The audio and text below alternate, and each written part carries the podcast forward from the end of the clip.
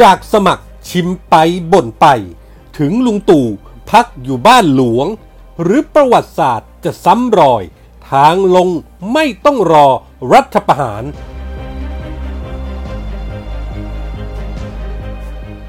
ม็อบสามนิ้วมาถึงจุดเผากันเอง เฮียบุ้งด่ากราด พร้อมแจกของลับตั้งแต่กาดยันแกนนำ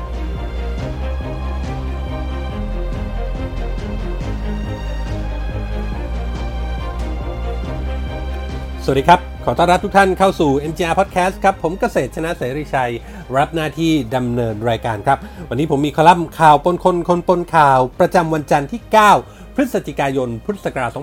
2563 มาฝากกันครับ ว่ากันว่าสถานการณ์ทางการเมืองของประเทศไทยเดินทางมาถึงจุดอับที่ปลายทางมีแต่จะติดตัน โดยการเรียกร้องของกลุ่มคณะราษฎรที่ดูกันแล้ว ก็คงจะลากยาวออกไปอีก เห็นได้จากเมื่อวานนี้ครับ 8 พฤศจิกายนที่แสดงให้เห็นว่าม็อบ 3 นิ้ว เคลื่อนไหวไม่ยอมลดละแบบถอยคนละก้าวไม่มีครับ และก็น่าจะเป็นการกดดันใส่ฝ่ายรัฐต่อไปอยู่เรื่อยๆ เชื่อว่าเชื่อกันว่านะครับในสถานการณ์ที่ไร้ทางออกแบบนี้ การเผชิญหน้ากันระหว่างม็อบ 3 นิ้ว กับรัฐบาล และก็ลุกลามไปถึงสถาบัน หากไม่จบลงด้วยความรุนแรง ก็อาจจะนำไปสู่รัฐประหารอย่างไม่มีทางเลือก แต่ไม่ว่าทางใดครับประเทศก็มีแต่เสียหาย และในความมืดมนของสถานการณ์ ประเด็นหนึ่งที่ถูกจับตามองขณะนี้ว่า อาจจะเป็นทางออกฉุกเฉินให้ประเทศได้ นั่นก็คือ คดีบ้านพักของบิ๊กตู่พลเอกประยุทธ์จันโอชานายกรัฐมนตรี ซึ่งสารรัฐมนูญจะวินิจฉัยในวันที่ 2 ธันวาคมนี้ ปมการพักอยู่บ้านหลวงหลังเกษียณนานกว่า 6 ปีของพลเอกประยุทธ์จันโอชานายกรัฐมนตรี เป็นคำร้องที่สมพงษ์อมรวิวัฒน์สสเชียงใหม่ พักเพื่อไทยกับคณะ เข้าชื่อเสนอคำร้องต่อประธานสภาผู้แทนราษฎร ให้ส่งสารรัฐธรรมนูญวินิจฉัย การเป็นนายกของพลเอกประยุทธ์ต้องสิ้นสุดลง อาจจะเป็นการกระทำขัดกันแห่งผลประโยชน์ เนื่องจากยังพักอยู่ในบ้านพักทหาร ทั้งที่ไม่มีสิทธิการพักอาศัย เพราะเกษียณอายุราชการไปแล้ว ซึ่งอาจจะเป็นการกระทำขัดกันแห่งผลประโยชน์นั่นเองฝ่ายลุงตู่เคยยกเหตุผลว่าหลังเกษียณแล้วทำไมยังอยู่บ้านพักหลวง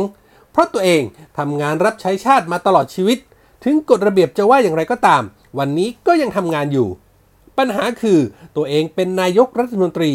จึงมีสถานะที่เหมาะสมในการรักษาความปลอดภัย ในฐานะผู้นำประเทศ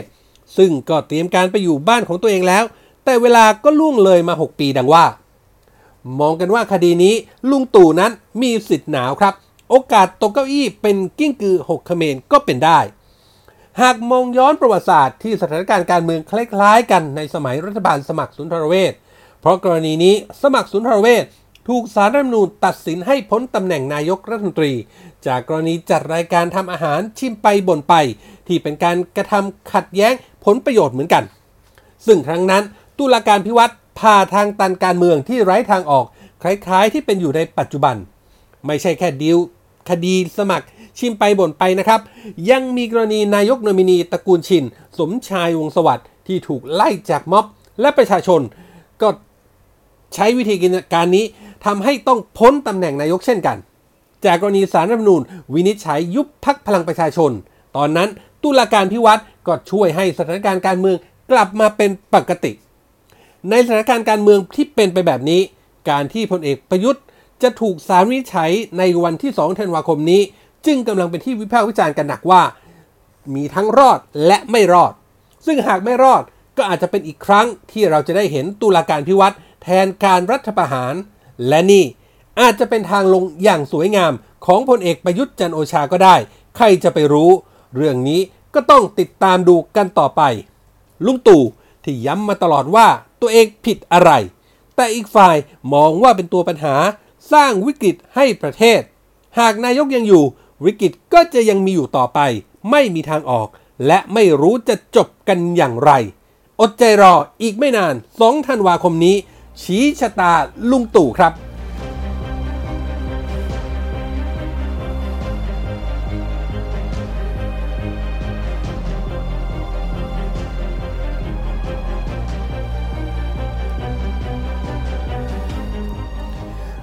ม็อบสามนิ้วมาถึงจุดเผากันเอง หลังยุติแบบเงาเงาๆความเคลื่อนไหวของคณะราษฎรที่เมื่อวานนี้ 8 พฤศจิกายนจัดนัดชุมนุมระดับเบิ้มตามนิยามของคณะเขา ซึ่งก็เต็มไปด้วยความคาดหวังของผู้สนับสนุน และติดตามว่าจะสามารถพลิกฟ้าคว่ำแผ่นดินกันได้ด้วยเร็ว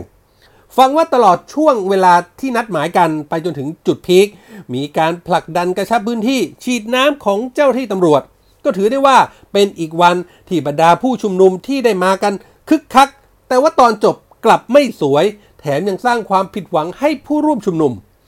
ว่ากันว่าหลังจากแกนนำกลุ่มรัษฎรประกาศยุติชุมนุมเมื่อเวลา 21นาฬิกาก็ปรากฏว่าเฮียบุ้งประกรณ์พรชีวังกูล นักเคลื่อนไหวทางการเมือง เครือข่ายคนเสื้อแดง ท่อน้ำเลี้ยงม็อบ และผู้สนับสนุนด้านสวัสดิการต่างๆ ภายในม็อบ ผู้ที่คอยแจกอาหาร อย่างเมื่อวาน ขนเอากุ้งเผาปลาหมึกหมูหันมาแจกจ่าย จนถูกแซวว่าเป็นม็อบกุ้งเผา เฮียบุ้งโพสต์ข้อความบน Facebook ว่า ถ้าจบแบบง่อยๆ ตนจะให้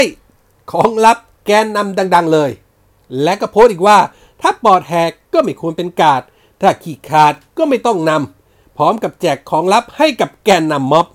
เฮียบุ้งยังโพสต์ให้เห็นอีกว่า ยุติแบบเหงาเหงาๆ งานนี้เรียกว่าไม่ต้องมีคำบรรยายกันเลยทีเดียวครับสำหรับกิจกรรมของม็อบ 3 นิ้วที่ดูแล้วเหงาเหงาอย่างเฮียบุ้งว่าในวันนี้